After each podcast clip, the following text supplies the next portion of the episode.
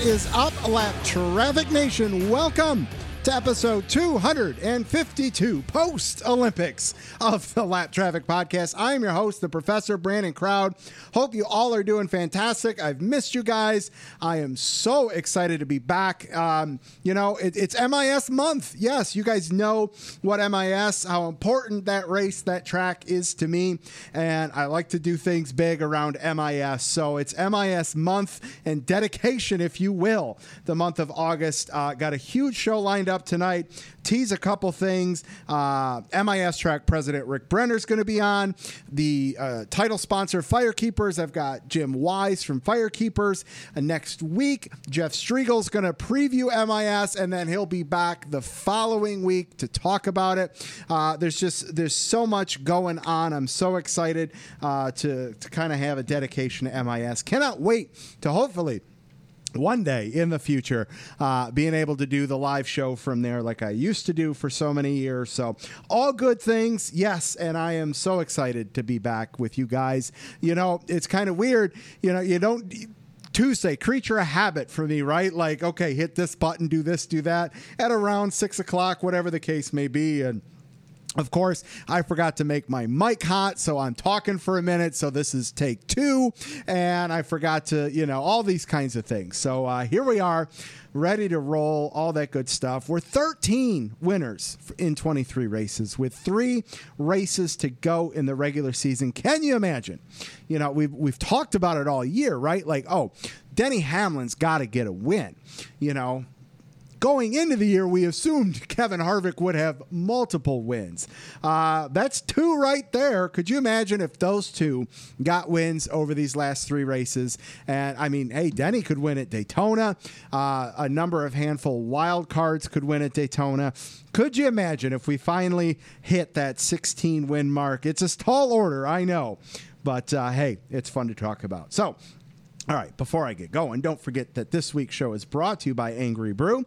Roast the competition, be the first to the finish line with Angry Brew. Angry Brew is a massively caffeinated, amazing tasting, high octane, power packed fuel to get you to the finish line each and every race weekend and your Monday to Fridays. Uh, so when you need a power up, reach for Angry Brew, coffee with a punch, and use code LAPPED, L A P P E D, get 10% off at checkout. Uh, man, whoa, what'd you guys do over these last two weeks? Did you watch the Olympics? Uh, did you, did you, you know, watch something the significant other's been begging you to watch, but, you know, you got to have the race on so you don't? Uh, I, I will tell you, these couple of weeks enjoyed some relaxing time from social media. Not that I don't love it, but, you know, hey, it, it gets to be a bear, so it was nice to kind of have a, uh, a skeleton presence, if you will, out there. Uh, did send out a bunch of new koozies that are limited edition and started to see a bunch of uh, tweets with those, which is awesome. Uh, I got in a lot of golf uh, over these last couple weekends, which has been awesome. Smoked some meat, as you guys know, all that good stuff. So uh, I've enjoyed it, but I am ready to close this thing out strong this season. That's for sure. Um, so as I kind of mentioned, uh, I, I've got MIS Firekeepers. However, I also have Austin Hill for you guys this week. That's right, your truck winner from Watkins Glen. I've got Anthony Alfredo to to talk to tonight, and there's even going to be a special appearance by CJ Woliver during the fantasy segment. So, like I said, I was coming out strong out of the gate. So, I'm ready to go. Of course, got the, the recaps and some discussion points from Watkins Glen, all that good stuff. Neudorff will be on with the weather a little later. Lucky Dogs, lap down, and fantasy to close it out. So, let's get this thing rolling. Let's kick things off. Let's get Rick Brenner from MIS on the line. All right, Lapped Traffic Nation joining me on the line, making his 11th appearance on the Lapped Traffic podcast. He's the track president for my hometown track, one of the fastest, if not the fastest tracks in NASCAR. Welcome back to the show, Rick Brenner. Rick, how are you, man? I'm doing great, man. How are you? Uh, I, I'm excited. It's it's MIS month, and soon we're going to be saying it's MIS weekend, and soon it'll be race weekend, man. I'm I'm so excited. How are things with you? How's everybody at the track? Well, you know, we're we're in preparation mode, as you would imagine, and uh, looking forward to just you know a fabulous weekend coming up here, August 20th through the 22nd. As you know, three great races: the Henry Ford Health System 200, the New Holland 250, and of course the Firekeepers Casino 400. So, super excited. Uh, we've got three great races at what we've dubbed NASCAR's most entertaining track and uh, the Firekeepers Casino, uh, of course, is the highlight. But we've got a whole lot of great stuff planned for folks uh, that want to come out and enjoy themselves. That's awesome. You know, you mentioned Firekeepers, uh, longtime returning race sponsor for the Cup Series. Uh, some new sponsors for the Xfinity and ARCA Series. You know, talk a little bit about those partnerships. Well, New Holland's been a partner here for a long, long time, and it's been a great partner in our sport, and we're proud to welcome them, welcome them to the Xfinity um, uh, Series uh, sponsorship entitlement with the New Holland 250. And Henry Ford Health System is a uh, wonderful hospital here in uh, Jackson, Michigan, and uh, been a great partner for many, many years as well. They actually were they were actually on the ARCA race last year, and uh, returned to it again this year. So super excited to have three great partners join us to create a great and uh, memorable experience for everybody who chooses to come out. Absolutely. You know, Rick, last year you and I talked before the the unexpected MIS double, if you will. Uh, it was a, a lot more somber feeling at the track. Like I was able to pull up, park right outside the elevator to get up to the press box, and I'm not supposed to be able to park that close. I'm not going to be able to park that close this year. Uh, you know, what's the level of excitement like right now around the, the track, the surrounding area? You know, are people getting excited to, to know that race weekend's coming back?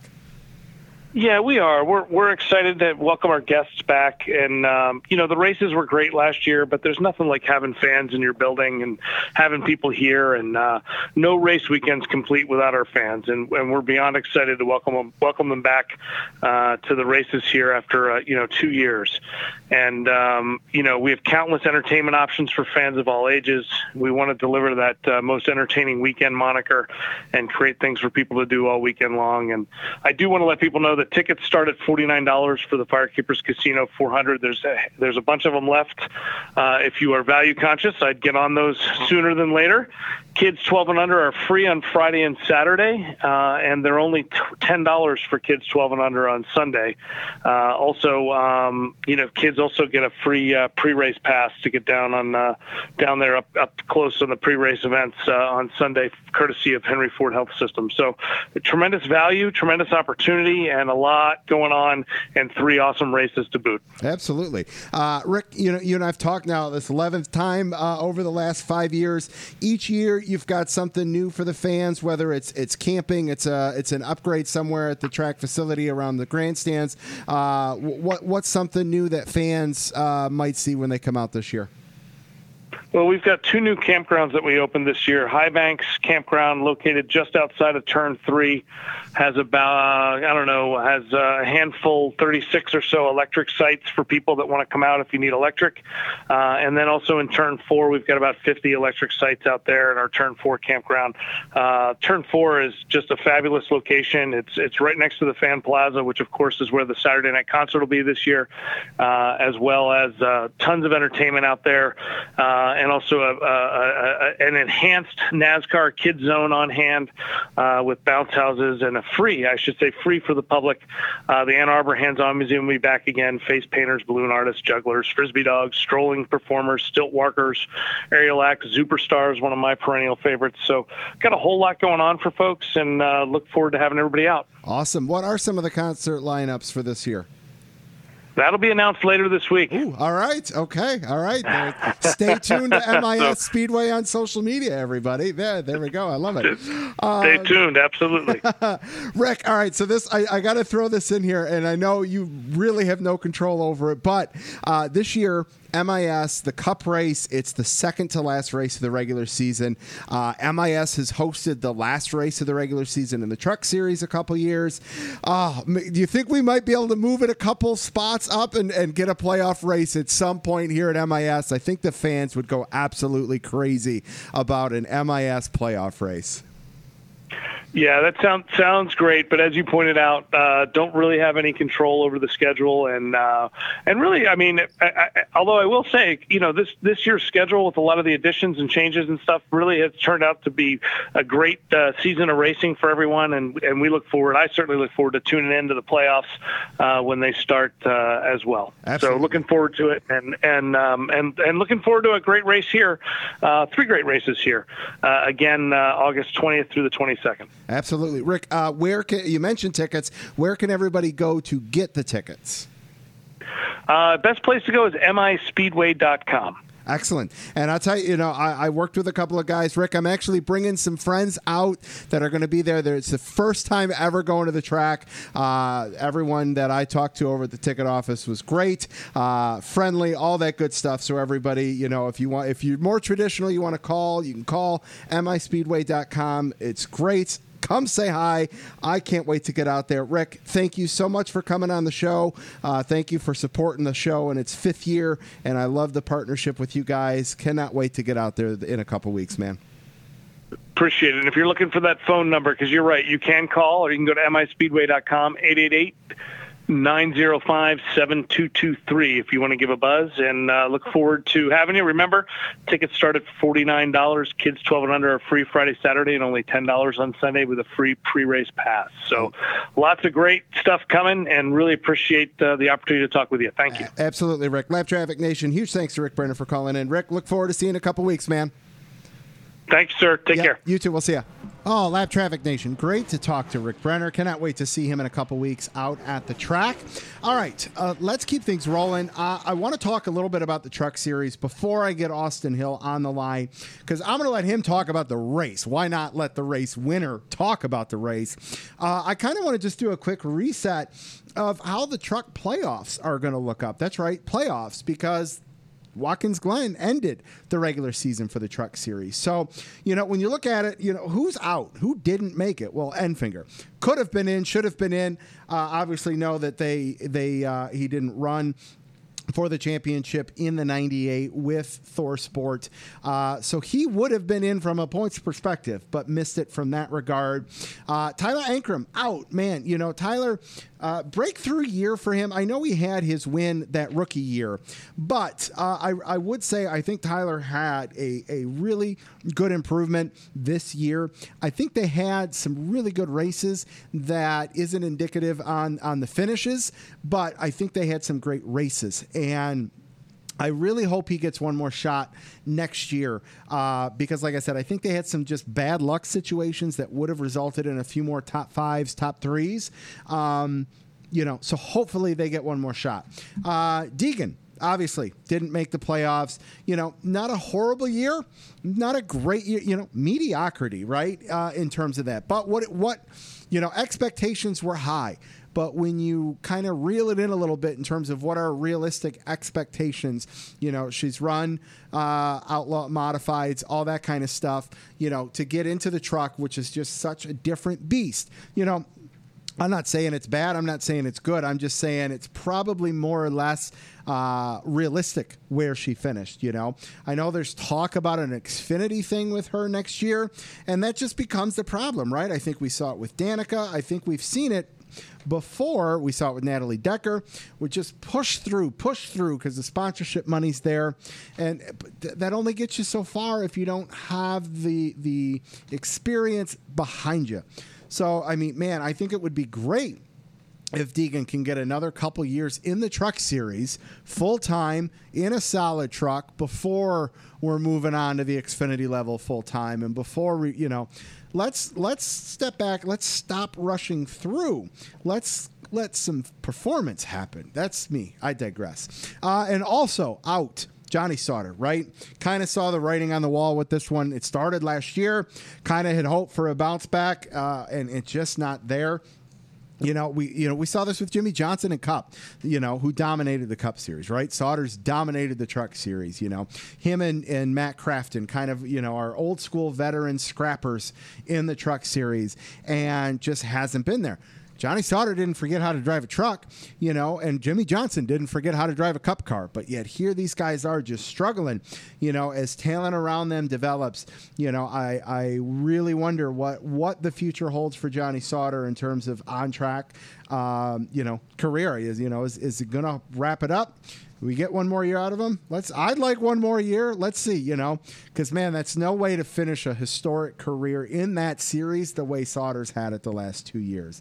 Um, now to the playoffs in general. Obviously, we got John Hunter up front, you know, leading the charge with the playoff points. Austin Hill uh, is right behind him in terms of uh, standings, and you know, it's it's John Hunter, and then it's half for uh, basically, you know, he's got 49 playoff points. Austin Hill 21, uh, Ben Rhodes with 19. You know, Ben Rhodes started the season off so hot, picking up the first two wins of the season. Austin Hill picks up the last two wins of the regular season. And in between, it's been all John Hunter. So, what will these next seven playoff races in the Truck Series hold? The, the unfortunate part for me is, is I'm not a fan of six off weeks uh, across these seven races. You know, like when you think about it, it is August and the truck series isn't going to be over until the other two series are in November. Uh, and that's that's when you look at it from that regard, we're talking all of September, all of October, uh, half of August, and a, a weekend into November. You know, that's almost three months to get in seven races. Uh, you know, as a fan, I don't like that. Uh, I'm going to ask Austin that and see what his take is on that. I'm curious to hear his response. So I'll stop rambling for a minute. I'll get the next one here. Let's get Austin Hill on the line. All right, Lapped Traffic Nation joining me on the line, making his fifth appearance on the Lapped Traffic podcast. He picked up the win before the Olympic break in Knoxville, continued the momentum this past weekend, picking up the win at the Glen. Welcome back to the Lapped Traffic podcast. Austin Hill. Austin, what's up, man? How are you? I'm doing good. Glad to be back on with you guys. Absolutely, man. Well, listen. First of all, congrats, back-to-back wins. That's incredible. Um, that, that, that's one hell of an accomplishment to be able to do that with that kind of a break um, in between there. And and I'm excited to get to talk to you about that in a minute. But first, uh, did you get to do anything fun over the Olympic break?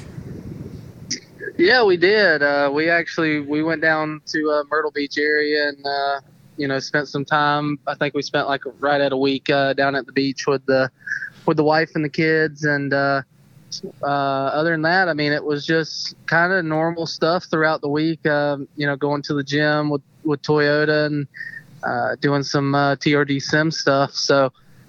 Um, you know that that one week that we had, we kind of had some downtime, but other than that, it was all business. So we were getting geared up and getting ready for for Watkins Glen. We wanted to be really for that. I've been wanting to win at a road course for a very long time. So uh, it just showed how much preparation we had going into it. That's awesome. Um, all right, well, let's talk about Knoxville. I mean, hell, it was over a month ago. Uh, it, it, that was an interesting race. Kind of became a little bit of a bleep show towards the end of it. Um, you know, if, if, it's still in the memory bank, which I'm sure it is because it was a win, you know, walk us through, you know, the first half of that race and then what became just chaos towards the end there and, and how you survived it all. Yeah, the at the start of the race, I, I thought it was going to be you know where you could run two lanes. I thought you were going to have the the bottom lane, and I thought you were going to be able to run right up near the fence um, and have those two lanes. But seemed like as as we ran, that that that top lane started kind of going away.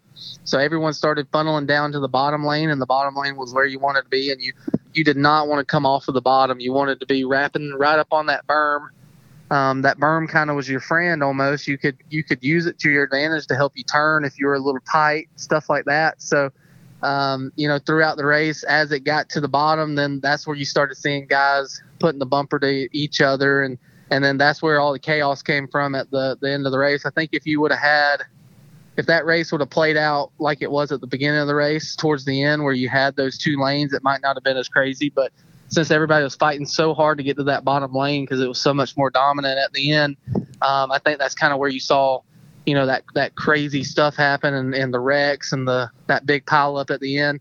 Um, but somehow we, we were able to have that really good restart. Uh, I think it was like the second or third uh, green white checkered attempt. We got a really good restart on the top lane and coming off of turn two, the caution just fell exactly where we needed it to, and and we were scored as the leader. And I just knew as long as I could get through the gears good, if I could get down into turn one and not get jacked up from behind, that we felt like we had a good enough truck to possibly win. And um, you know, I come off of turn two, I look up in the mirror and I see them battling, and I'm driving away. So uh, it was a really cool feeling, and it was one of those places that I never thought I would win at a at a dirt track. I'm I'm no dirt guy by no means. I don't claim to be. So uh, to win at a place like that was really special. That's incredible. That's a great story, man. I love that. Um, all right, so we've done some dirt racing now, right? We, we've done Eldora, we've done Bristol, we've done Knoxville. Uh, you know, are are do are you cool with it? One or two races a year? You know, what what can NASCAR maybe do better to improve the quality of the racing? You know, where are you at from the truck series as a whole, running dirt? Well, I thought that um, you know whatever that the dirt was that they brought to Knoxville, the dirt that they run at Knoxville, I thought that it worked really well for our for our race trucks. Um, you know, in the in the truck series, we, you know, and you saw it even at the in the Cup race at Bristol, the dirt that they had, and in the I don't know if it's the way they managed it. I, I don't know anything about how how how to manage the the dirt at a dirt track, but um, you know it got very dusty, very dried out, and you couldn't almost you couldn't see anything, and and you know dirt would fly up on the windshield, and you can't clean it off. You have to wait until you pit and and pull a tear off. So you know the the Bristol race was really frustrating for everyone, and then going into Knoxville, we didn't really know what to expect, and uh, Knoxville did an awesome job of whatever dirt that they use needs to be used uh, every time that we run on dirt. If we are going to continue to run on dirt in NASCAR, I think that, that that type of dirt was really good dirt to use.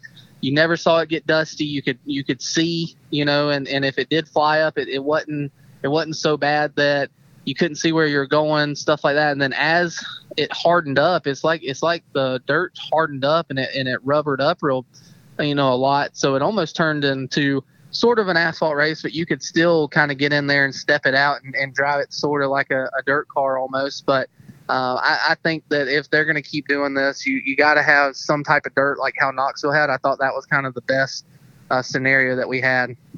Cool. All right. Knoxville Dirt it is. Um, all right. So this past weekend at the Glen, first time in 20 years the trucks have been there. Uh, you guys played some strategy towards the end of stage one, led to the win. Uh, you mentioned it earlier. You've been wanting that road course win. Uh, talk about this past Saturday. Yeah, going in, going into the weekend, we knew that uh, we were going to short pit both stages. It didn't matter if we were leading the race or not. The plan was to uh, short pit both stages because we thought the track position was going to be big, and we thought that uh, if you had that clean air, you could kind of control the race. So you know, going into it, that was kind of our plan all along. And then we were struggling in in the first stage. Uh, fought really tight handling uh, Tundra. It, it started getting really tight on me throughout the run, and I really had to start moving around a lot and use a lot lot more racetrack than I really wanted to. So, um, you know, when we came down pit road, we had a really good pit stop. Um, we made some really good adjustments and came back out. And to start stage two, you know, we were, I think we were fourth on that restart. And I kind of let the guys in front of me kind of use their stuff up a little bit, kind of use their tires up and and everything. And then I just, you know, from the adjustments we made, our long run speed was really good. At the end of stage two, we were able to drive up through there, get to the lead, and control the race. And um, you know, we came down to short pit and pit road, um, had a really fast pit stop, um, and and the guys did everything right. We made some more minor adjustments to make it that little bit better. And sure enough, I mean everybody everybody else behind us was trying to do the same thing in short pit, so we we ended up winning that stage and getting the bonus points, which was great. Um, and then to start the final stage, I knew that I needed to manage my tires and not really slip the rear tires too much and don't drive in the corner too deep and slip the front tires. Um, so I felt like as long as I could get through turn one unscathed and, and nobody really jacked me up from behind or anything, and I could leave turn one and clear everybody, I thought that we had a good enough truck to be able to kind of manage the gap. And that's what we did. We, we kind of got a little bit of a gap on the Ford truck, and I just kind of listened to the spotter and I listened to the crew chief, and, and we just kind of managed that gap. I didn't want to just drive away from everybody because I didn't want to burn my stuff up. Um, you know, in case we did run the whole race, I wanted to still have some stuff left in the tank at the end. But um, then, you know, obviously lightning struck and I've I've been through uh, as a driver is sitting there waiting around. You know, it was I don't know 30, 45 minutes that you're waiting to to hear the official news on if we're ra- if we're going back racing or not. And it, it felt like hours, you know. Sure.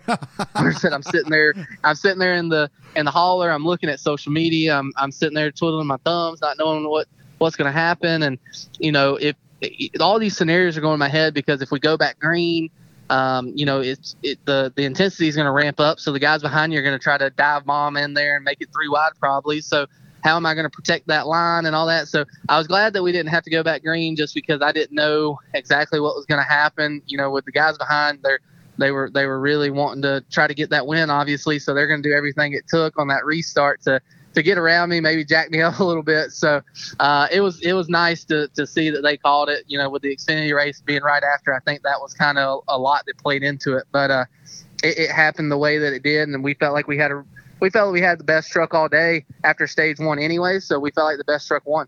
Uh, I, I, I, can't argue that, man. Um, all right, so I got to share this with you. So on my Facebook memories today, it popped up that two years ago to today, August 10th, 2019, you won the last regular season race at MIS. And I remember you and I did an interview that Friday, and you were like, man, you won the opener, at you know, at Daytona that year, and you just needed to get some momentum going for the playoffs. And then the next day, you pick up the win. You've got back back to back wins now this year to close out the season. Is that the momentum that you need to go out there and, and run with this four truck uh, during the playoffs? I hope so. I mean, we felt like all season long we've been pretty good. We've been just missing like little things and and maybe you know we're just not putting the full race together. Um, maybe there's things that I could do a little better in the in the cockpit, stuff like that. Um, so we just haven't been putting the full races together, and we feel like we should have won by now. So um, it, it's really nice to to finally get these these wins um, under us. It, it builds a lot of confidence. We had a ton of confidence after Knoxville going into Watkins Glen, and I think that that confidence is just going to keep building going into Gateway here in a couple weeks. So, um, you know, Gateway was a place that we were really good last year. We ended up uh, third, I believe. So, um, you know, we feel like we can win there, and you know, we're trying to go for three in a row, and, and the ultimate goal is to go ahead and get a win as soon as you can. That way, it locks you into the next round. You don't have to really look at points, and and the other two races you can kind of just relax and and go out there and and maybe try some different setups, work on some stuff, things like that. Um, so so yeah, I mean we're we're ready for these playoffs. The playoffs have, have bit me these last two seasons, so I'm hoping we can kind of get that in the rearview mirror and I can finally make this final four. Um, it seems like it comes down to that that that last round before the final four uh, at Phoenix, and, and we just keep, you know, whether it's last year we had an engine issue at Martinsville that, that knocked us out, and the year before we wrecked at Martinsville, and then we go to Phoenix and we struggled, and um, so hopefully we can get all that behind us.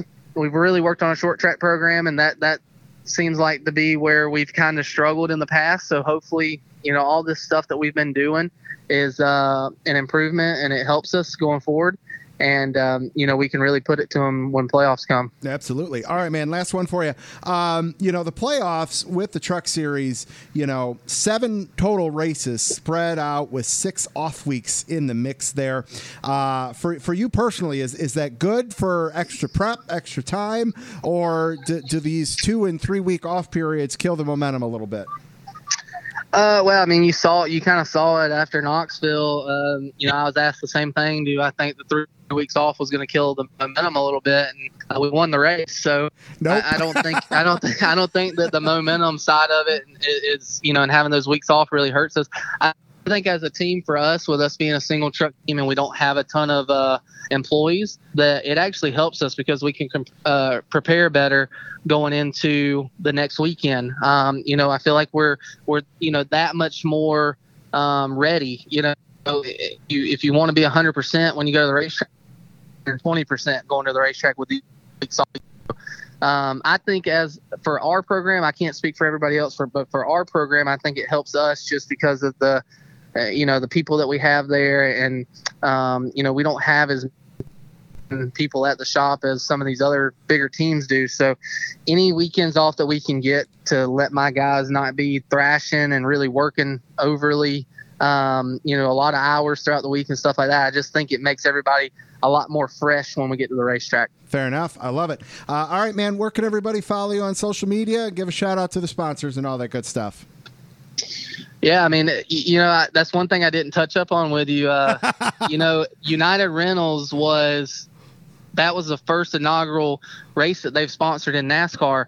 And United Rentals, it was called the United Rentals 176 for the truck race. And then we were sponsored by United Rentals that weekend. That's my primary sponsor. And we go out there and win the race. So that was really cool to see. Uh, we kind of, you know, we, we talked about it and, you know, it's hard to win races as it is, but sure. we were like, man, it'd be cool if we go down to Watkins Glen and we win uh, the United Rentals 176, you know, with us being sponsored them by them. And, and then sure enough, we go and do it. So that was really cool to see. You know, Shiggy Hattori has been doing uh, a lot of things to, to help this program. So I can't uh, thank him enough. You know, he's the owner of, of Hattori Racing Enterprises and uh, Mike Griechi for everything he's done. Uh, Jack Irvin, just everybody at Toyota and TRD uh, that has put all this this effort into HRE to, to make it what it is. So um, there's a lot of people I could go on and on forever to, to thank, but um, it, it's it's been a cool cool deal, a cool journey to to be with Toyota these last three years, and hopefully we can just keep this relationship going. I love it. All right, Lapped Traffic Nation, huge thanks to Austin Hill for calling in. Austin, good luck in the playoffs, and uh, hope we talk at least one more time, maybe sometime in November. Sounds good to me, man. All righty, sounds good, man. right, man. We'll, we'll talk, talk, to you to later. you then. We'll see ya. Yeah. Bye.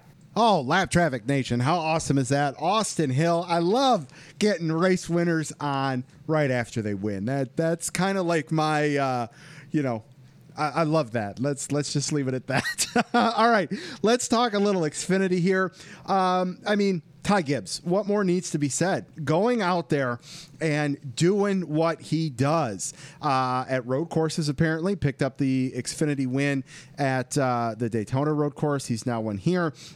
I mean, when we look at it, this guy's just dominating when he's in that car. Um, you know, and we've seen that before, right? Like we've seen Kyle Busch dominate in a car, but then we've seen guys not be able to dominate when it's not Kyle Busch. Um, not the case here with the 54. So, I I mean, this guy is going to be dangerous when that full time ride comes and will be a championship contender that first full year, which I think is awesome for the series. You know, AJ Allmendinger doing what AJ Allmendinger does at a road course. You know, I, I don't think he's done with wins. I don't think he's done making a name for himself. Uh, you know, he's right up there from a points perspective, right behind Austin Cindric. You know, so uh, I love the Xfinity series this year. I think it's great the points battles that we're having. You know, we've got, you know, Austin Cindric with four, Dinger with two, Burton with two, or I'm sorry, Allgaier with two, Jeb Burton with one. Surprised Harrison Burton doesn't have a win. Surprised Noah Gragson doesn't have a win. You know, and then we've got some surprise players that are potentially going to make the playoffs. You got Jeremy Clements sitting 10th in points the last few years, we're talking about Jeremy Clements sitting 14th or 15th in points and hoping that he's going to go and pull off uh, a spoiler at one of the road courses. Jeremy Clements is in right now, which is which is really cool. Um, and on top of that, we've got a bubble battle, which is great. You got Hurst in 12, only one point ahead of Snyder in 13th, only 15 points ahead of Brandon Brown. You know, now here's where things would be awesome. Could you imagine if Josh Berry's win, uh, as as as well as you know, if, if he were running for the the playoffs, you know, because now he's knocking somebody else out of the spot, you know.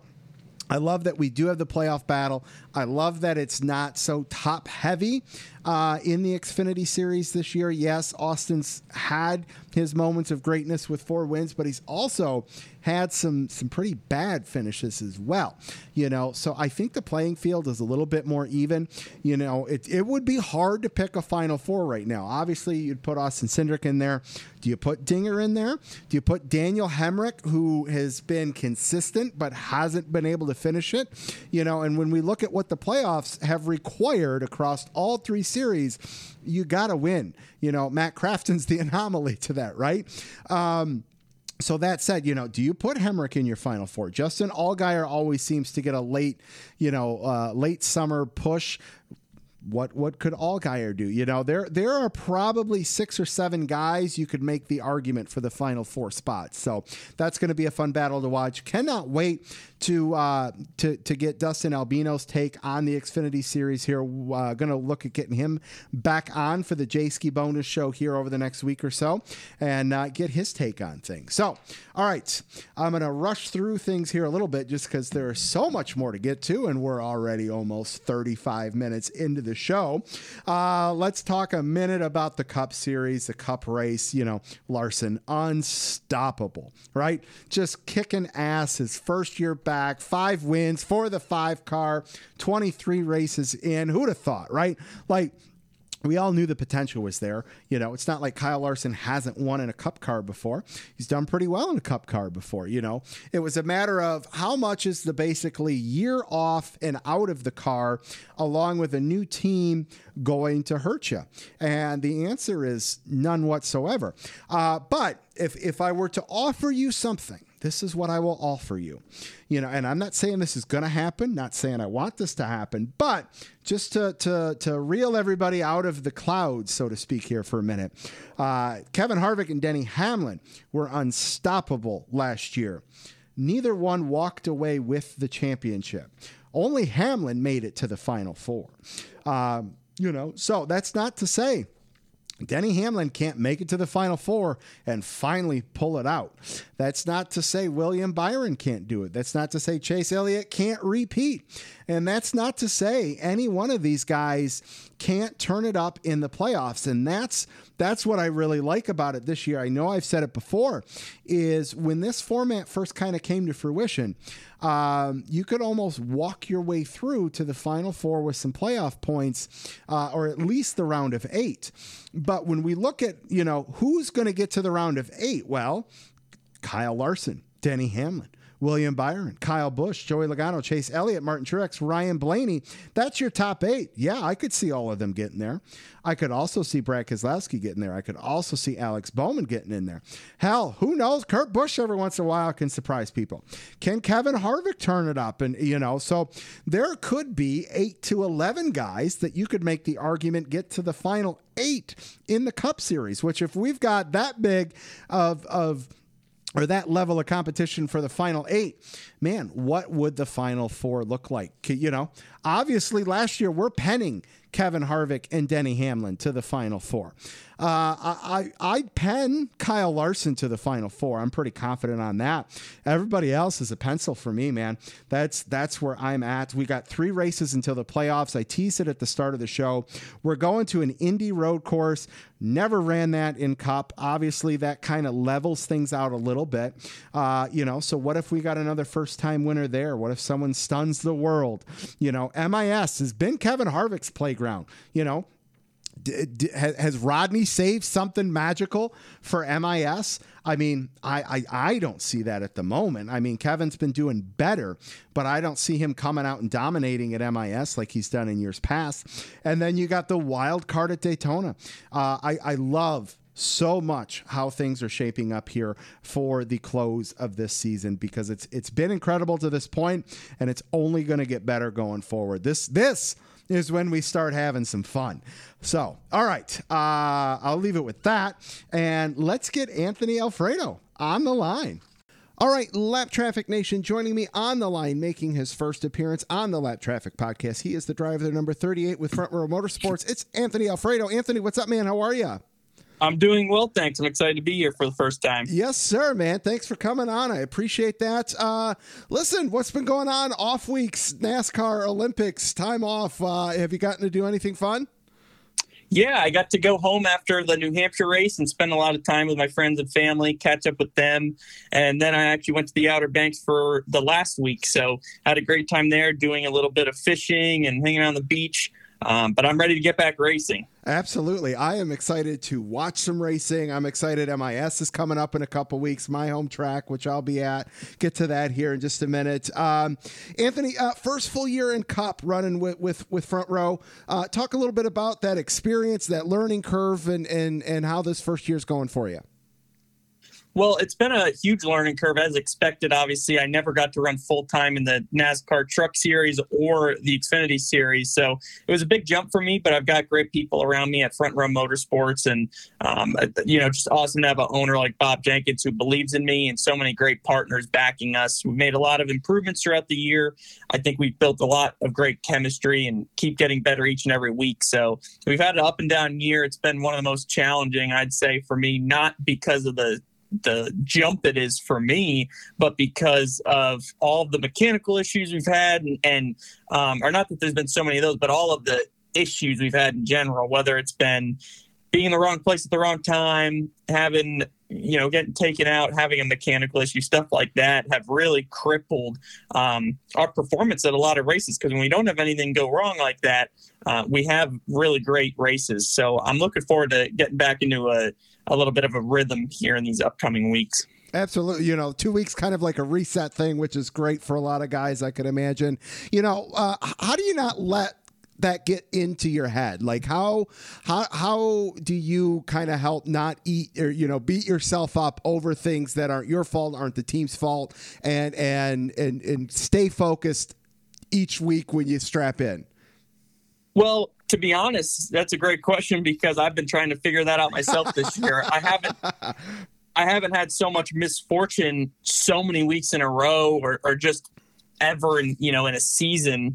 Uh, so it's been a hard challenge, honestly, to to get back on your feet and keep fighting the next week. But we've done that, and I think that's why we've built built up so much more chemistry because we've learned to overcome you know weeks like that and just go fight another day.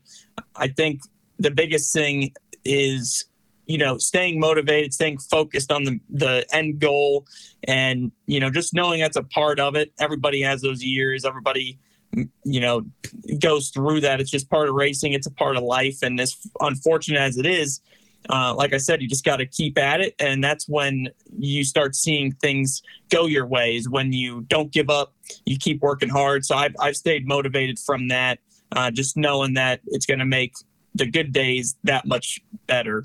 Absolutely, absolutely. Uh, veteran teammate, Daytona 500 winner Michael McDowell. Uh, Michael's been on the show a handful of times. Great guy. You know, talk about uh, your chemistry working with him as a teammate. Uh, you know, and being able to lean on his shoulder a little bit. Yeah, it's been excellent. He's been an awesome teammate for me just because of how much experience he has. He's been in the Cup Series for such a long time and has so much other racing experience. So I've been uh, very fortunate to lean on him uh, and and you know work work with him on and off the track. He's a he's a great person, uh, you know, off the track, and I think him and I get along really well. We kind of clicked immediately when we first met, so it's been cool to to work together and push each other to be better every week. That's great. Um, all right, so we're headed to Watkins Glen this weekend after two weeks off. As far as I could tell, this is your first time running there in any of NASCAR's top series. Uh, how are you getting ready for that?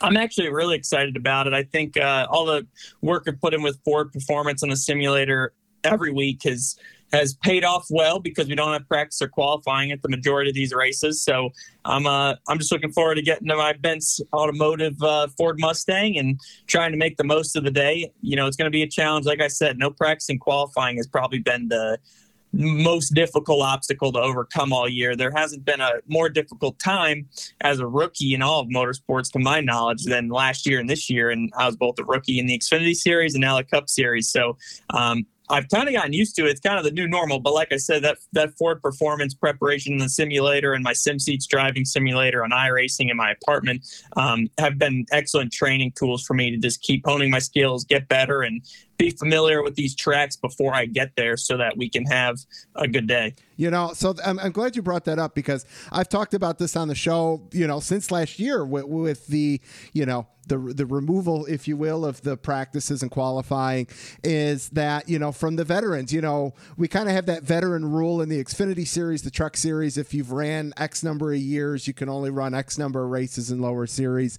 You know, I'm in favor of that type of a rule for the veterans from from a practice and qualifying perspective. Well, at least a practice perspective. But I, like you said, you know, this is the toughest two years for rookies. You know, I think you guys deserve and need to go have some practice and get some extra seat time.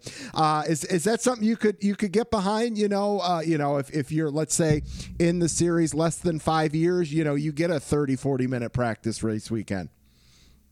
Yeah, I think anything's better than nothing at this point, right? We've had the the weekends we have had a practice session. It's just a short 50 minute session, so under an hour. At the ovals, it's barely enough to, to get all your adjustments in and, and usually not enough time to make a mock qualifying run unless your your car is really good. You don't have to make many adjustments from the start of practice. But that's the same amount of time we've been given at these road courses, and that's been a huge challenge because you go to Circuit of the Americas or Road America and the lap times are well over two minutes. Well, by the time you leave the pits, make one lap or maybe even two lap, you can only make probably three runs by the end of practice, three one or two lap runs for that matter. So um, it's pretty difficult. So I'd love to see it maybe a little bit more at those places. But like I said, being used to not having it at all, just making one lap to know everything's working the way it's supposed to, or you know what your car is going to do when you head down into turn one is is nice. Absolutely. Uh, all right, man. A uh, couple weeks coming up here to MIS. Uh, you had a solid run there in the ARCA series last year. I think that was your first time there. Uh, it's the big two miles. Everyone talks about what turn one is like with the drop of the green flag. Uh, are you looking forward to coming back up to the Irish Hills here in Michigan?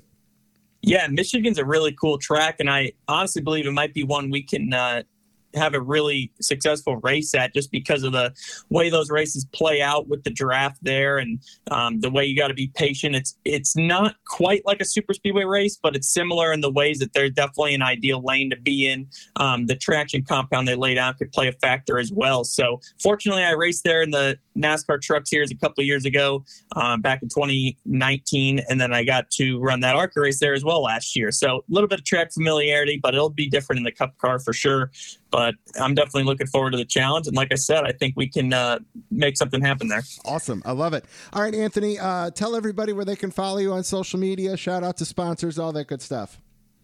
All my social media is at Anthony Alfredo, and my Twitch and TikTok is fast underscore pasta. And uh, if you want to check out my website, it's anthonyalfredo.com. You could also find all the links there. Uh, stay up to date with me. Awesome, man. Thank you so much. Lapped Traffic Nation's huge shout out to Anthony Alfredo for calling on the show. Anthony, good luck this weekend, Watkins Glen. See you in a couple weeks at Michigan, man. Sounds good. Thank you. Thanks, man. All right, Lapped Traffic Nation. Yes, as you could tell there, uh, talked to Anthony before Watkins Glen. Uh, had the opportunity to talk to him for a few minutes. Wasn't going to pass it up and definitely wanted to get that in there. Uh, great to have him on for the first time there. Uh, all right let's do a little Lapped Traffic social media. Everybody, make sure you check out the website, thelappedtrafficpodcast.com, Facebook, The Lapped Traffic Podcast, YouTube, Lapped Traffic Podcast, TikTok, Twitch, Instagram, Twitter, all at Lapped Traffic PC. You know, I, I, I rattle those off TikTok, Twitch. I have the accounts, I haven't done much with them. You guys tell me if you've made it this far into the show do I need to start doing something from a TikTok perspective? Do you think that might help pick up some listeners, followers on a different platform? Uh, you guys tell me where you're at from a TikTok perspective.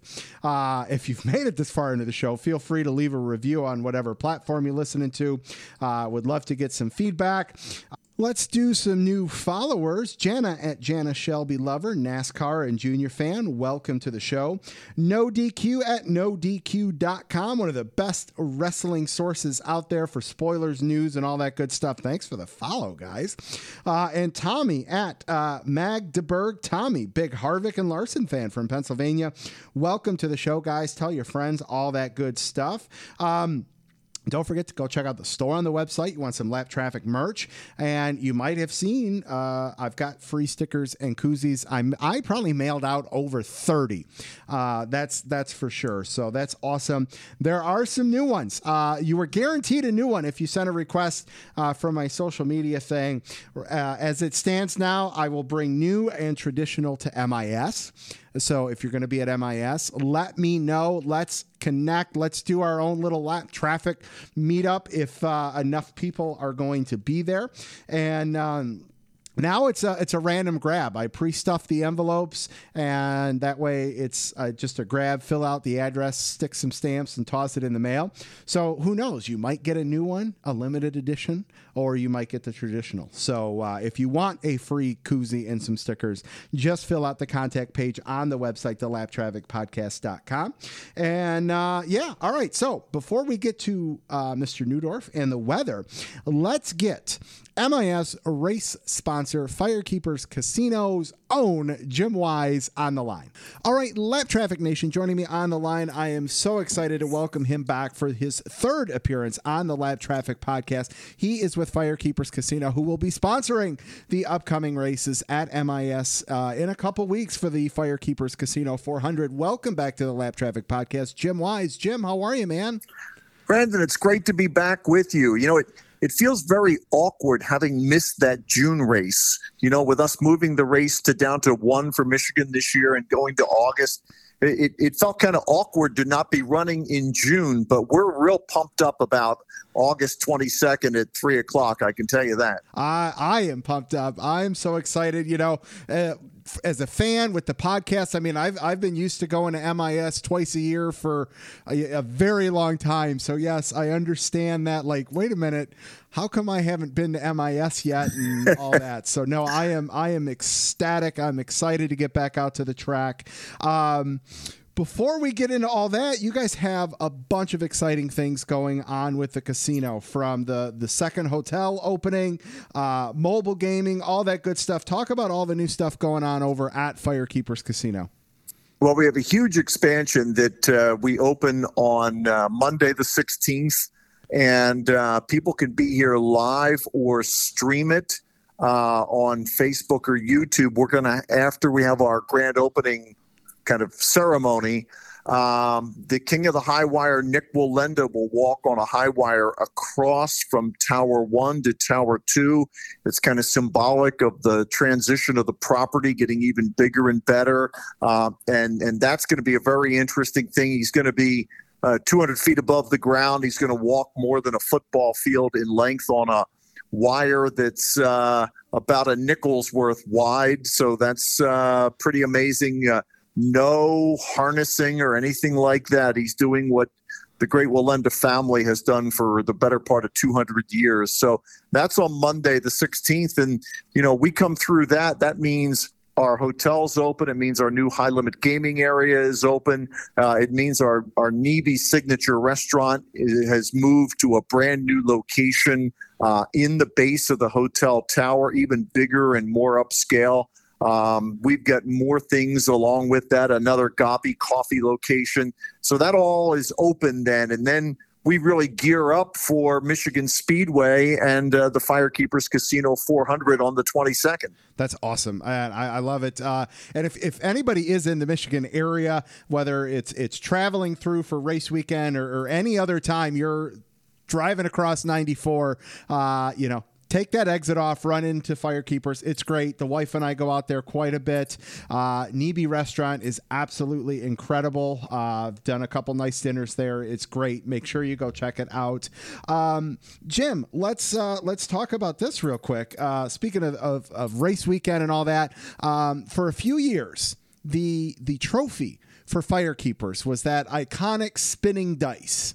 And then last year, you guys switched to the slot machine. And I got to say, I love them both. And being a casino, I think that gives a unique creative uh, avenue for a winner's trophy. You know, we've seen some pretty, you know, normal ones, if you will. But uh, I think being a casino gives you guys some flexibility there. So, what can you leak what we might see this year in the winner's trophy? Rob, we always like to make some little changes, and I have to give tip of the cap to uh, Michigan Speedway and the trophy makers because we'll come up with a concept and ship it off to them, and they come back with just some always interesting concepts. They're great to work with. We make numerous changes. I think we're going to stay with the slot machine foundation, but there's some different pieces to it this year. So we really enjoyed the, the dice. They were able to move, and, and we thought that was kind of over the top. Um, last year we went to the slot, but you know, some so few people. You had to watch it online, and and you know, maybe you saw the ceremony after when Kevin Harvick was given the trophy, but I think we're going to stay kind of in that slot machine vein, uh, at least for this year. And then we'll see how much uh, do we want to change it? Do we drive those poor trophy makers crazy again with a whole new design or not? I love it. Um, okay, so we are you, are back this year. Uh, I think you guys have a, a couple year extension on, on the partnership there. Um, I know you've talked about it before, but for the new listeners and all that, you know, what makes this partnership work so well for you guys with MIS? you know, for us, it's a couple different things. Our prime market is kind of a wide ranging market. You know, we draw in guests from Illinois and Indiana and Ohio who either are traversing the 94 for some reason, for work, for family, for whatever.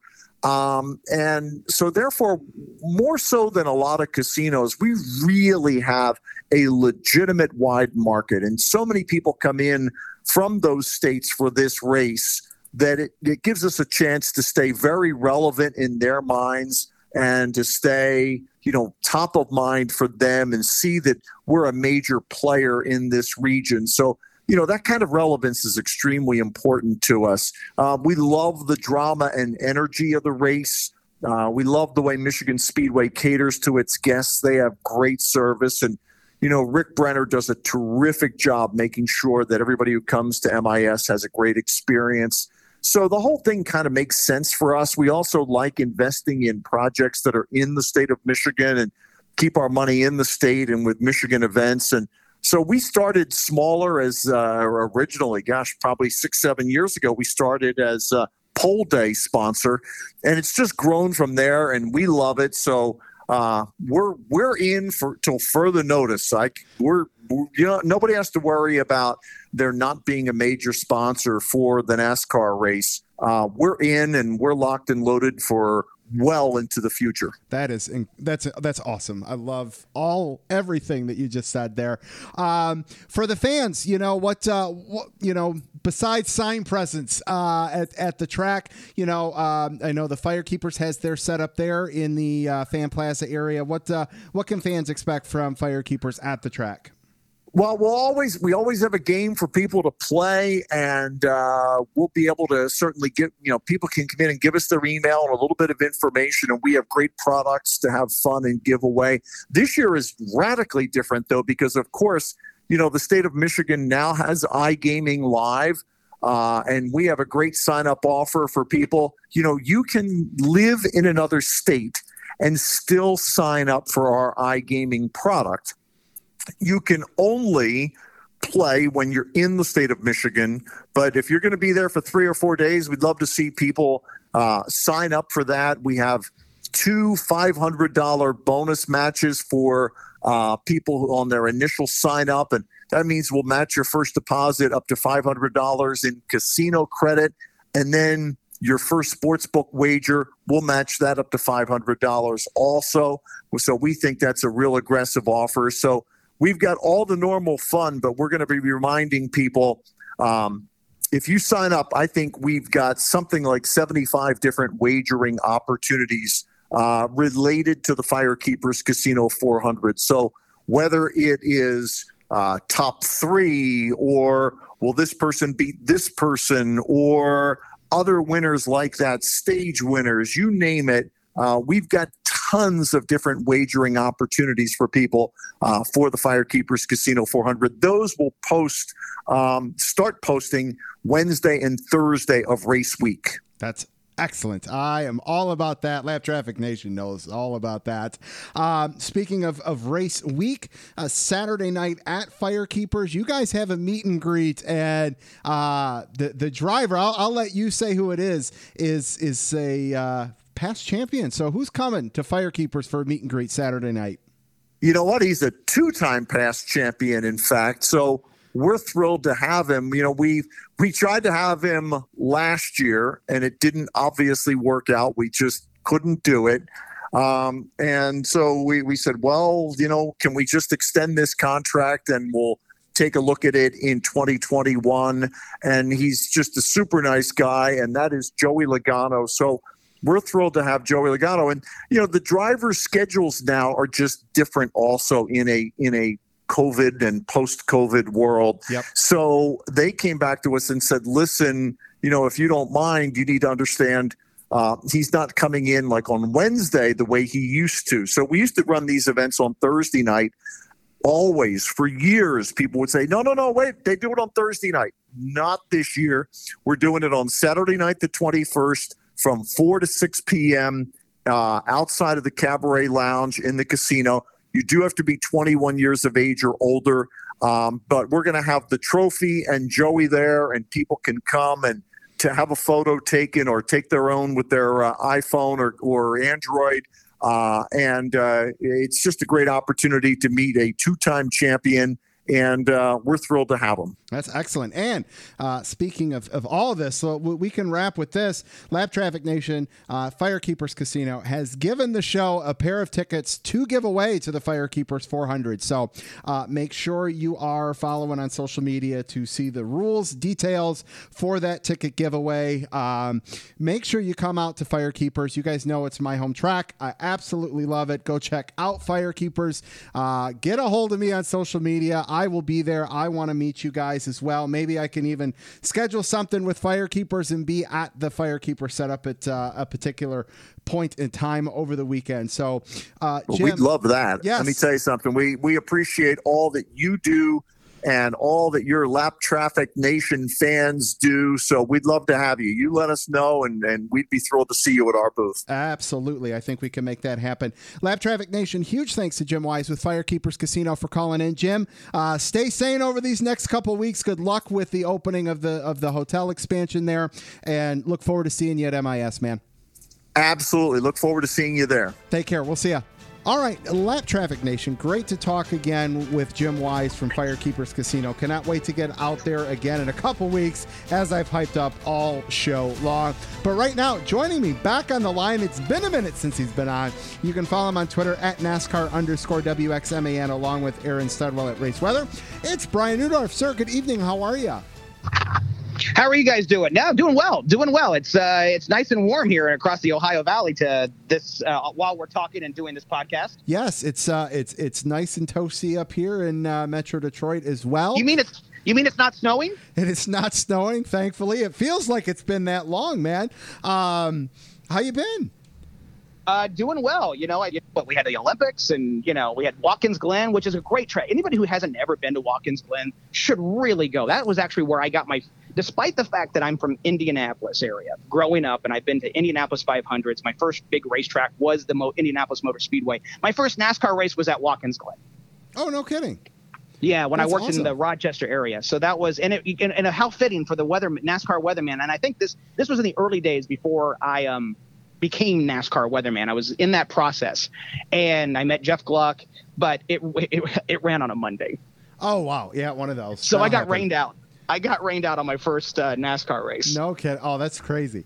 Um, yeah, no, we- we've had Olympics, you've had travel and luggage issues and all that, and you know, yeah, it's it's. Uh, It has. You're right. It has been a while because I, and then I had a then I literally had a migraine the last time I was supposed to be on. At the very last minute, I was supposed to go on, and I'm like, I can't do this. You that was uh, with you Aaron, and Aaron, yeah. for the big 250, you snubbed me, but that's okay. I understand. No, just kidding.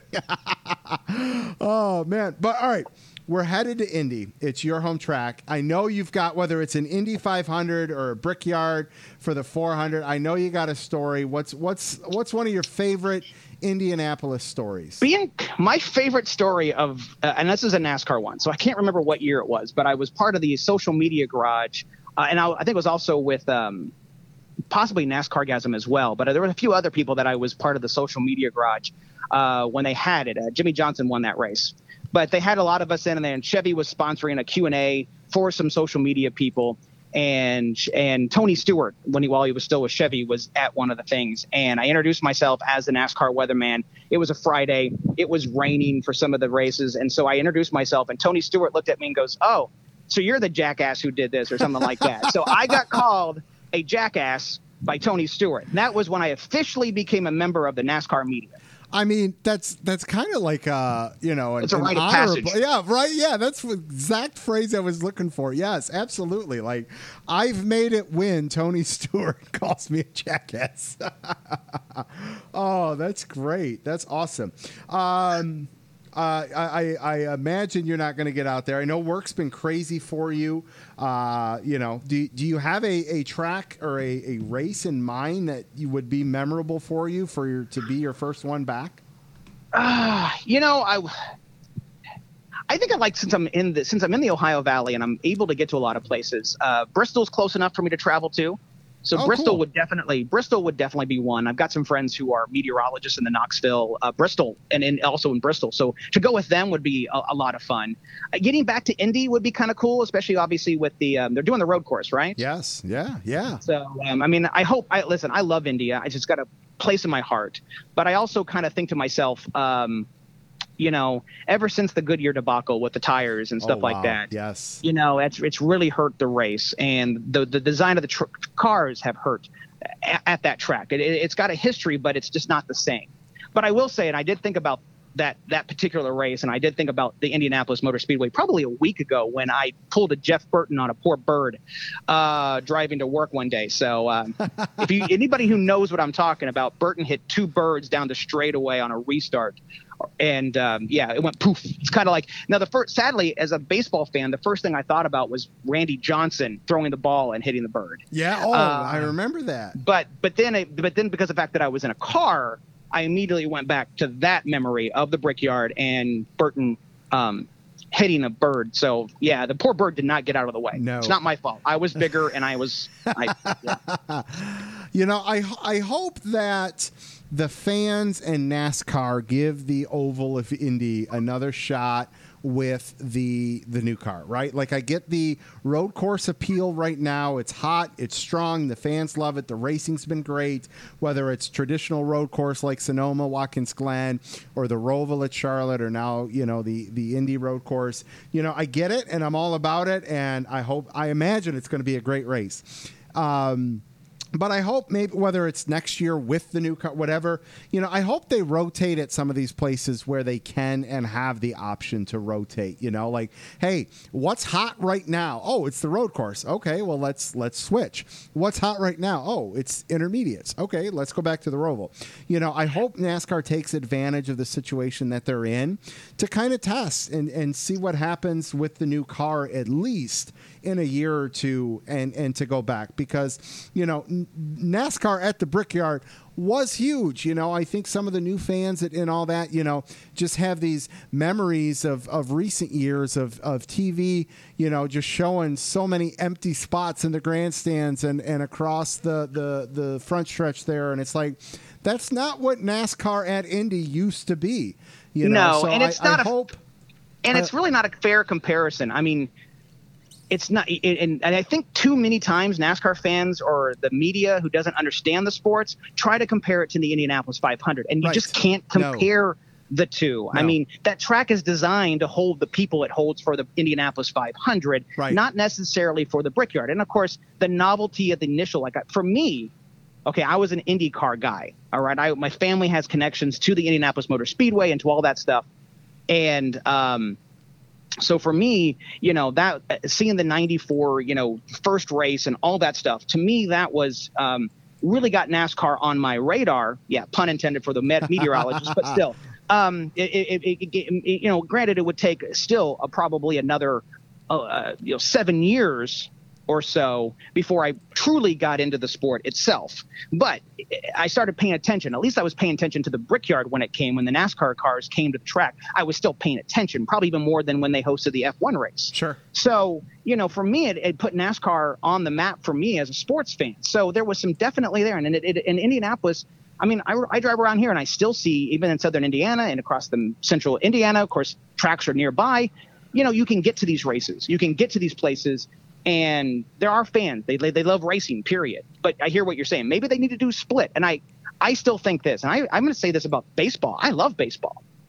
but I think the season's too long. Sure. I think NASCAR races may be too long, and maybe the season. I think there should be some endurance races. Don't get me wrong. I don't think we should take away some of the the long, like the Coke 600. You know, I don't think we should get rid of those races, but maybe instead only have a handful of really long races, and then you know go back to. I mean, because I think to myself, I look at my local short track. I happen to pass it, you know, every once in a while on 65, and it's full. It's full of people. Yeah. Maybe NASCAR's missing the mark here. I think places where short track racing is healthy, maybe NASCAR needs to look at that and be like, okay, why are these places that are still going strong? Why are short track on a Saturday night doing really well? So so many options now that NASCAR's got more control of tracks and the schedule to play around with things, which is awesome. Um, all right, man. Well, let's let's uh, fast forward here to uh, the future, and uh, well, what are we looking at weather-wise uh, for this weekend?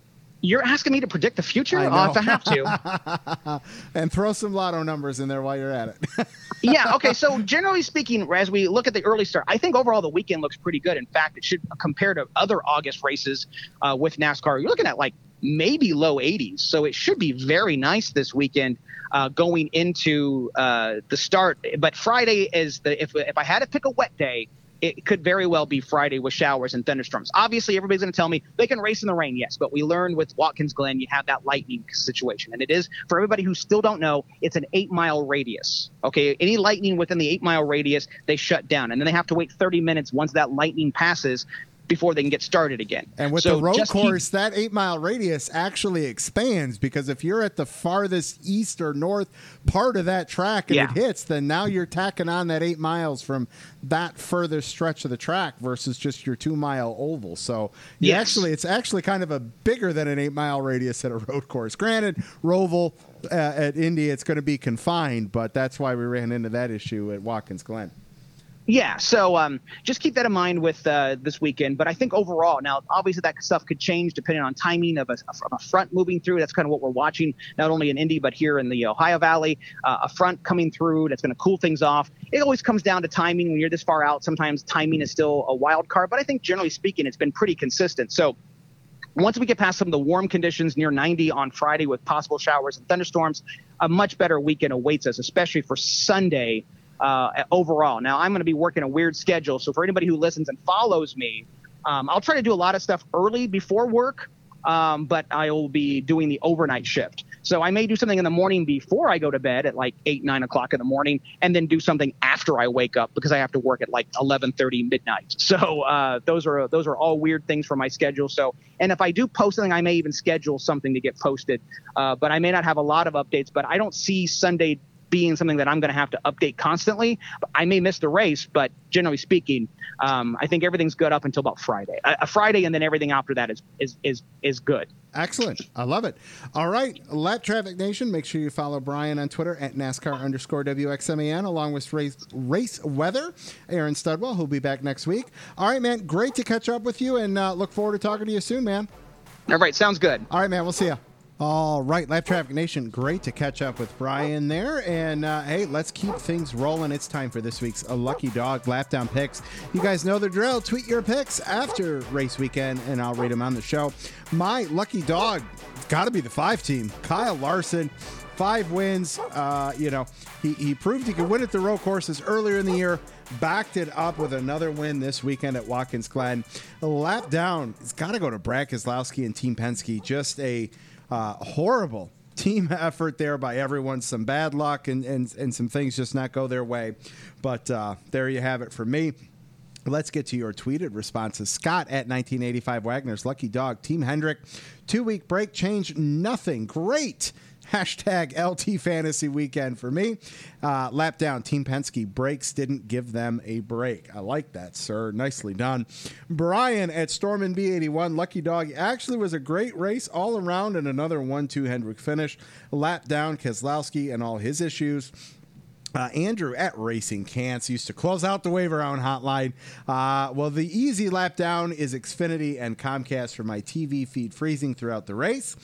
Eddie at Eddie underscore EG3 Lucky Dog. Ty Gibbs, dude, knows how to get it done. Another win against Cindric and Allmendinger. Lap down. Team Penske led by Keselowski's issues. Janet at Froggy16 Lucky Dog to the whole field for a solid race with no actual wrecks induced cautions. Lap down Suarez. Can he catch some consistent luck? Uh, Matt at Camper News Net used to kick off the Wave Around Hotline. Lucky dog. Chase Elliott for coming from the back of the field for a second place finish. Additional Lucky Dog NASCAR after two weeks uh, of the Olympic breaks and no lap down for Matt. Uh, Chris at USMC underscore NASCAR Fire Lucky Dog Larson for winning yet another race. This kid is a beast. A lap down Chase Elliott's team for pushing the limits too far and causing their driver to have to battle from the rear. All right, those are your Lucky Dog picks there. Let's close this thing out with some lapped traffic fantasy and a special guest in CJ Woliver. All right, Lapped Traffic Nation, it is time to close this thing out with a little Lapped Traffic fantasy. Just a reminder get your picks in by 5 o'clock Eastern Standard Time on Thursday. Keep the Twitter interaction up using hashtag LT Fantasy. There's only three more race weekends to go to set the playoff grid uh, and, and to close this thing out tonight. Joining me on the line, making his fifth appearance on the Lapped Traffic podcast. He didn't have week high, but he had second week high, just two points behind my uncle with 154 points this week. It is none other than CJ Woliver. CJ, what's up, brother? How are you, man? Hey man, thank you for having me back. And I tell you, nobody is as good as good at coming in second as as CJ. So I'm I'm glad that I uh, glad that I could be the fill-in guy for Excellent. you. Today. Yes, no, I love. I'm glad I mean, to be on, bud. 154 to 156. I mean, you right there for sure. Yeah, That's a Kyle Busch, Kurt Busch finish right there. 156, 154. I'll take it all day. I'll take it all day.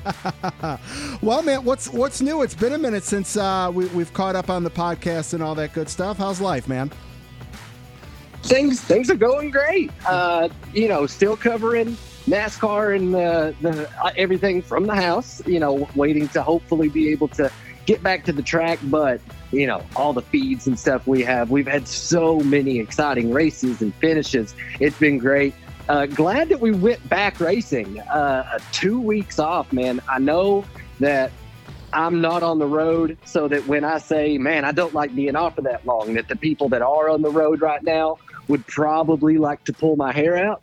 But I missed it, man. We went to the beach. Uh, we actually uh, went to Destin, Florida, and the water down there is beautiful. And the whole time I just kept thinking, man, it smells like Daytona around here. So it was making me miss NASCAR. Absolutely. But uh, glad glad to be back in it and watkins glen's always awesome so uh, definitely enjoying everything that we're getting to experience right now in the sport Yes, uh, you know, and, and we're, I mean, like I said a minute ago, you know, we got three races to go in the regular season. Uh, you know, here we are still sitting. Kevin Harvick, Denny Hamlin without wins. We've got two guys outside the top 16. You know, we've got a teammate battle possibly for the final spot. I mean, this is this is everything you could have written up for a culmination to a NASCAR regular season. There's so much excitement scattered throughout the entire standings that are fun stories to watch.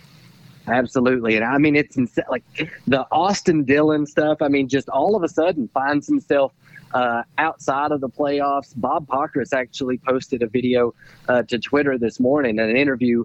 Um, it was a Zoom session uh, with members of the media with Austin Dillon. He said, you know, we're not we're not panicking about it. We're not worried about it. We're gonna, you know, do our best to get there because I think uh, sometimes the best strategy for when you have to make things happen is continue what you've been doing, right? I mean, so obviously they've had a, a strong season for that three team um, comparatively with previous seasons, you know, that, that the three team has had, and RCR has been strong. So uh, I, I think just the teams that need to get in, I really don't think you change anything. You continue to go and try to win every weekend. You try to be as fast as you can every weekend, and hopefully that uh, things keep working. If it, when you change stuff up, sometimes I think that's I think that messes you up. So that's another that's sort of uh, preluding my picks and maybe explains a little bit why I'm picking who I'm picking because I need to make the playoffs too. I I'm so yes. close. Uh, yeah, we, we need you in the playoffs for sure. Yeah. Uh, let's uh,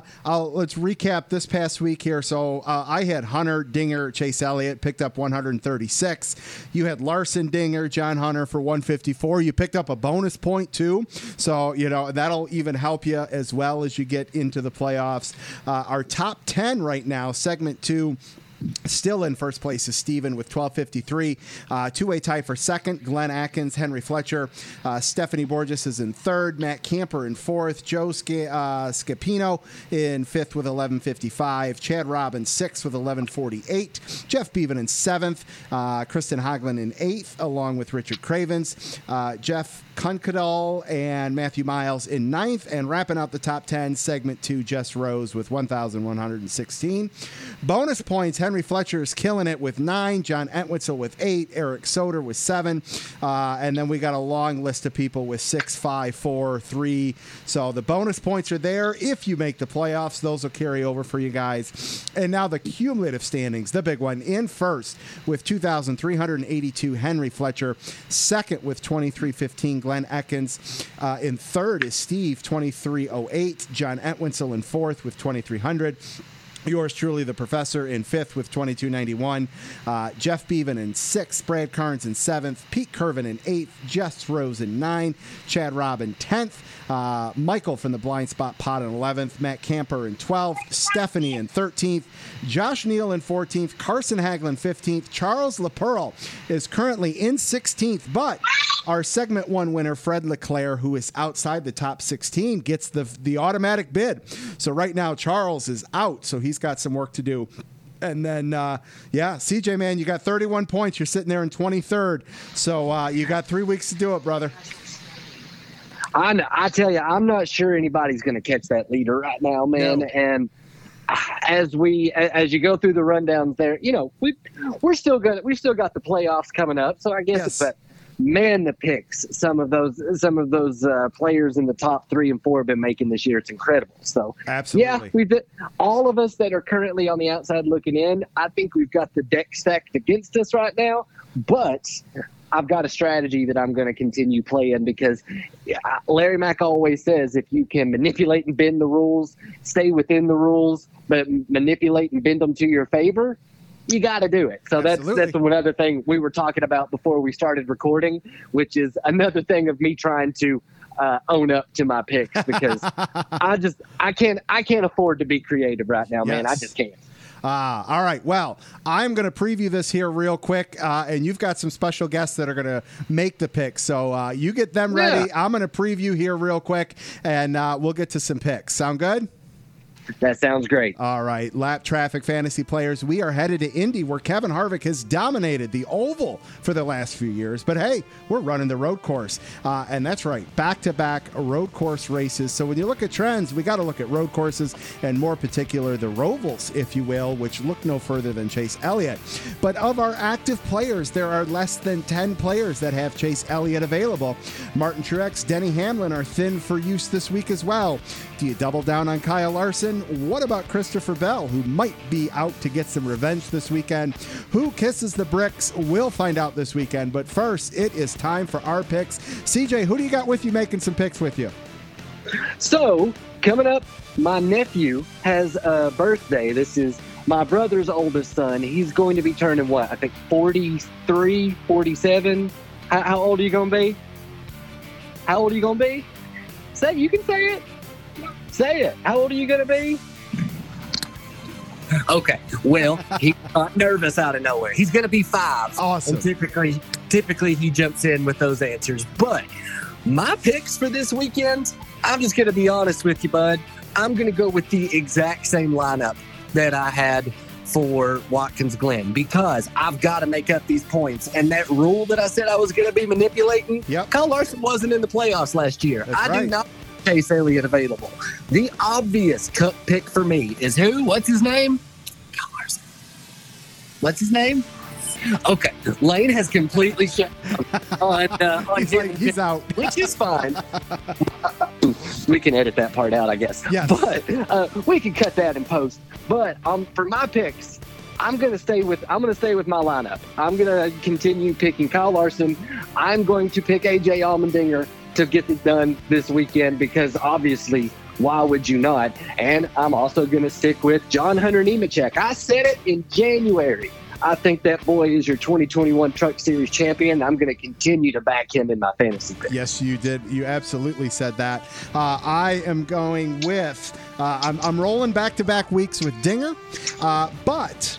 I I'm gonna get a little cute with my cup pick just because I've not been able to capitalize on the Larson train. Every time I've taken him, it's not worked out for me. So I'm not looking at Larson.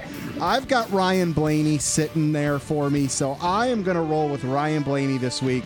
Um, I think he's done well at uh, at inaugural Roval races, so I'm gonna see. And I am all for uh, people being creative and, and with their picks right now because Kyle Larson sitting with five wins on the season. He continues to challenge Chase Elliott. I think there's kind of a current debate right now at you know who is the current road course king for NASCAR? Yeah. Who is the current road course king at Hendrick Motorsports? And I think there is a there are valid points for both of those drivers. I do think I am going to say if I had Chase Elliott available in my lineup, I, I used him.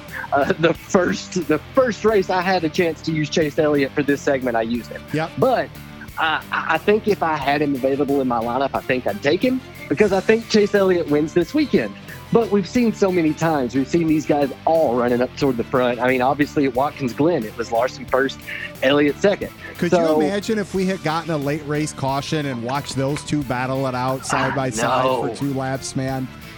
I was excited for my fantasy team, but for every other non-selfish reason, Right. I did want to see that caution. I was like, let's settle it, boys. like you, because you know, after Larson's win, uh, after Larson's win at the Road Series and at the road course, and Bob Pockrass got on Fast Thoughts, and, and he asked the question. It was Fast Thoughts. One of the cool things about that segment with Bob is is he talks immediately after the race. I mean, it is it is what it sounds like it is. It's fast thoughts. So a lot of times it's it's reactionary, it's analytical, it's that sort of thing.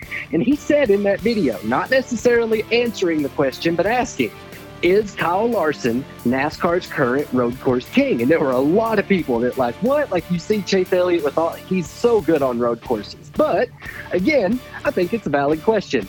I was so excited for the potential battle to settle it at the end at Watkins Glen. I would have been okay with that. Yeah, like, all right, let's let's figure it out. They're the class of the field. Let's see who gets it done. But you know, obviously that's not what happened. But hey, maybe we get it this weekend. Absolutely. Oh, that'd be awesome, man. I would love it. All right, Lapped Traffic Nation. Huge thanks to CJ Woliver for uh, calling in, filling in for uh, for, for this week's fantasy. Um, CJ, where can everybody follow you and uh, what you got going on over at Fox? Uh, as always, you can find all of the work content at NASCAR on Fox, blue check mark across the board. Uh, you can find all our stuff there. And actually, as I was talking about Bob there a second ago, uh, Bob had a rare off weekend for Watkins Glen. Had uh, some had some family time, I believe, that he was going to. Went to a wedding, so we didn't have Bob, which absolutely makes a difference. But Bob will be back for this weekend as we go racing on the road course in Indy. So you can find all of that content at NASCAR on Fox. I'm CJ Woliver. That's Oliver with a W. You're going to see a lot of Star Wars and Tiny Dog pictures, but a lot of NASCAR stuff too. So come follow me if it sounds fun. I love it. All right, man. Great to catch up with you. We'll talk with you soon, man. Thank you so much for having me, buddy. Yeah, we'll see you, brother. All right, Lapped Traffic Nation. Great to talk to CJ. That is going to do it for episode 252. Look at me getting things done. Five big guests, talking racing, lucky dogs, the weather. Five guests, and it's done in under 90 minutes. After 252, I might be getting the hang of it. All right, that is going to do it. Make sure you check out the website, thelappedtrafficpodcast.com, uh, YouTube, The Lapped Traffic Podcast, TikTok, Twitch, Instagram, Twitter, all at Lapped Traffic PC. Huge thanks to Rick Brenner from MIS, Jim Wise from Firekeepers, Austin Hill with Hattori Racing, Anthony and Alfredo with Front Row Motorsports, Brian Neudorff, and of course CJ Woliver from Fox. Jeff Striegle is back next week. Back to back weeks is Jeff Striegle. Don't get caught chasing the lucky dog. Tune in each and every week to the Lapped Traffic Podcast. See ya.